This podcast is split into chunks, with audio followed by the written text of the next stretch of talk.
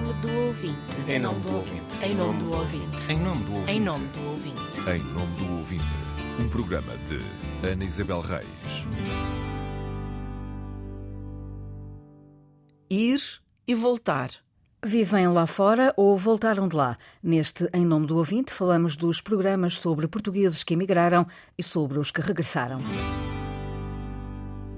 De Macau a Toronto, de São Paulo a Berlim, de Praga a Luanda, da Antártida a Sydney. Há sempre um português onde quer que haja mundo. E programas que contam a experiência de quem emigra e regressa. A Rádio Pública tem vários. Um dos mais antigos é o Portugueses no Mundo, no ar desde 2010. Uma rubrica curta, emitida diariamente na Antena 1 e na RDP Internacional, com uma versão alargada na RTP Play. São histórias de quem emigrou e continua a viver fora do país.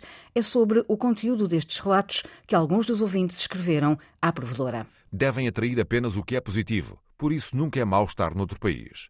Não há uma história de insucesso. Não há histórias de mulheres a dias, trolhas, carregadores de mercadorias ou trabalhadores de matadouros. O programa propagandeia os benefícios da imigração e as oportunidades de que um político falou, mostra que é bom sair da zona de conforto, promove a saída de portugueses e contribui negativamente para o estado a que isto chegou. Neste momento, sendo pública a política governamental no sentido de desincentivar a nossa juventude qualificada de procurar o estrangeiro por razões meramente económicas, é frustrante ouvir todas as manhãs um programa que proporciona um impulso claro à imigração. Via de regra, os escolhidos concluem estar muito bem instalados, com melhores condições económicas e sem perspectiva de voltar ao país. Às questões colocadas pelos ouvintes, responde a jornalista Alice Vilaça, responsável pelo programa Portugueses no Mundo. Quando faço um primeiro contacto com os portugueses que vão conversar comigo, eu nem sequer sei o que eles fazem. E, portanto, eu não sei se as pessoas têm uma história positiva ou negativa para me contarem. Portanto, não é uma escolha, são as histórias que as pessoas contam. Se as pessoas arranjam uma forma de contar a história pelo lado positivo, se quando comparam aquilo que têm agora com aquilo que tinham, aquilo que têm agora é mais positivo e se é essa a ideia que querem passar, porque muitas vezes eu consigo ouvir os espinhos das rosas, não é? Porque a rosa é muito bonita, mas tem espinhos. E a maior parte destas histórias também são histórias de facto positivas, mas que têm os seus momentos difíceis. O que eu também acho é que a maior parte dos portugueses, quando saem do país, ganham uma capacidade de olhar para o copo meio cheio. E quando olham para o todo, acabam por destacar aquilo que de positivo ganharam. E não caberá aqui a quem faz o programa perguntar quais são as dificuldades, os problemas, os obstáculos com que se depararam? Mas eu pergunto. E eles vão dizendo e vão identificando quais são os, os, obstáculos e quais foram as dificuldades maiores que encontraram nos diferentes países por onde passaram. E falam disso.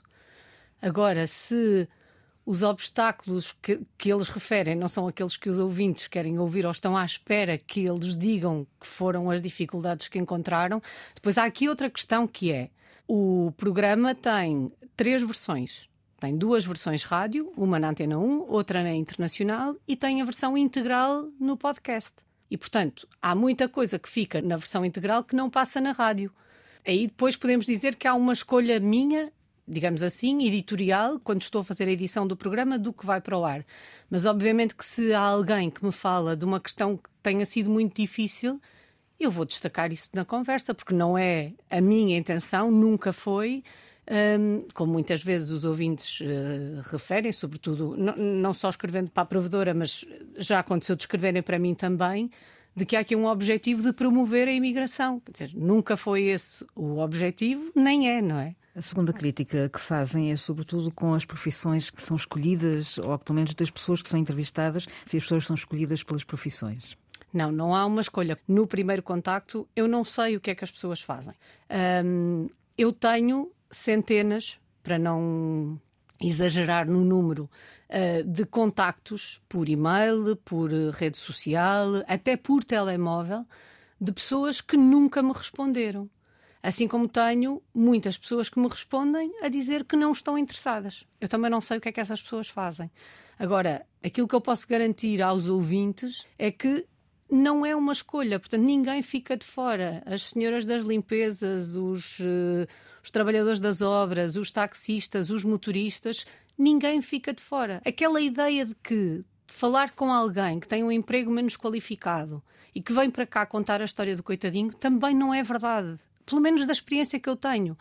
Eu própria me pergunto porque é que é tão difícil chegar a estas pessoas, a estas outras profissões, porque eu também sinto isso, não é? Será que são aqueles que não me respondem? Será que são aqueles que dizem que não querem? Como é que chega aos contactos com as pessoas que são entrevistadas? Ou alguns deles uh, propõem-se uh, em nome próprio, escrevem-me pelas redes sociais, pelo e-mail, porque está no, no, no, perfil do programa os meus contactos, ouvintes que escrevem a proporem nomes de familiares ou de conhecidos, depois os próprios portugueses com quem vou conversando, eles próprios vão sugerindo outros, e a rede vai crescendo. E é assim, o programa é diário, uh, que é um exercício difícil de fazer. E, portanto, na maior parte das vezes, quando eu vou à procura deles, eu nem sequer posso dar ao luxo de escolher. Vou então àquela mensagem mais antiga que considerava o programa um estímulo à imigração. Acho que não. Sinceramente, acho que não. Uh, eu acho que, sobretudo,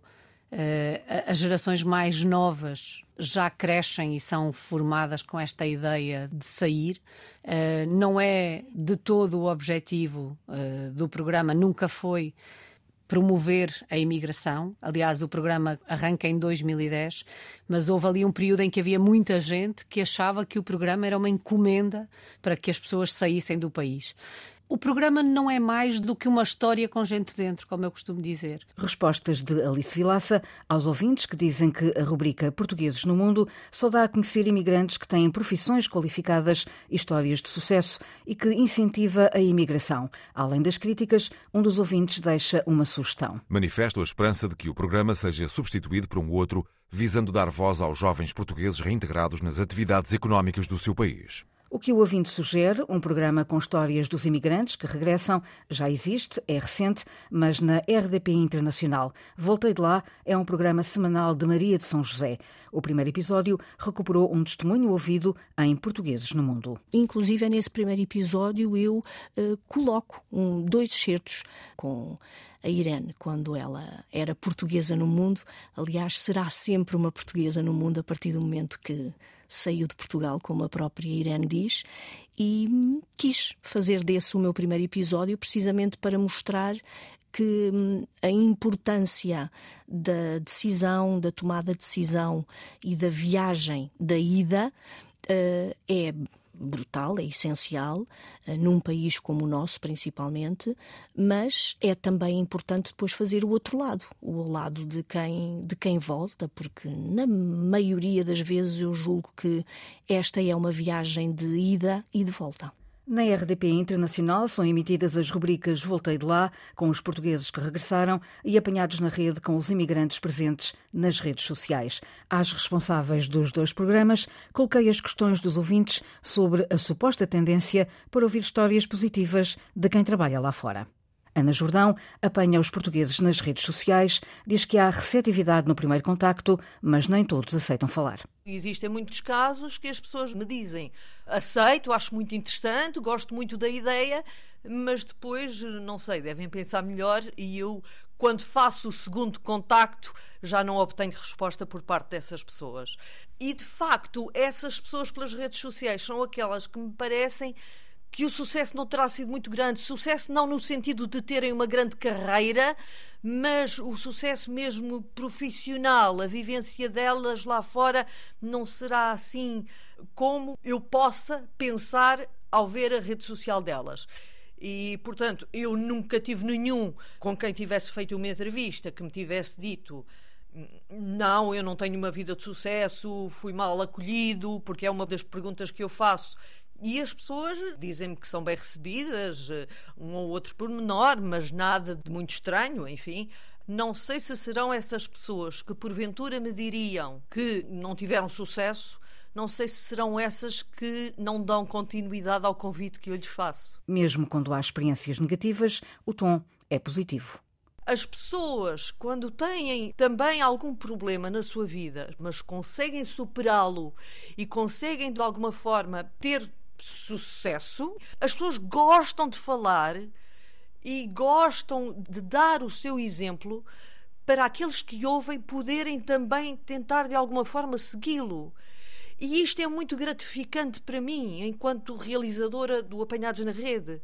Portanto, os portugueses com quem eu falo, que estão fora, querem ajudar os que estão cá dentro e lá está. O Apanhados na Rede também é um veículo de ajuda. A jornalista Ana Jordão, que faz a rubrica Apanhados na Rede. Quando voltam de lá, Maria de São José ouve outras histórias dos imigrantes, mas o registro positivo e de entreajuda é o mesmo quem está lá fora um, quer saber, quer saber como é que é o regresso, como é que a pessoa depois se sente quando chega cá, como é que é o período de readaptação uh, a Portugal.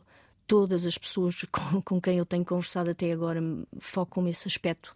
Uh, têm que se readaptar. Isso leva algum tempo.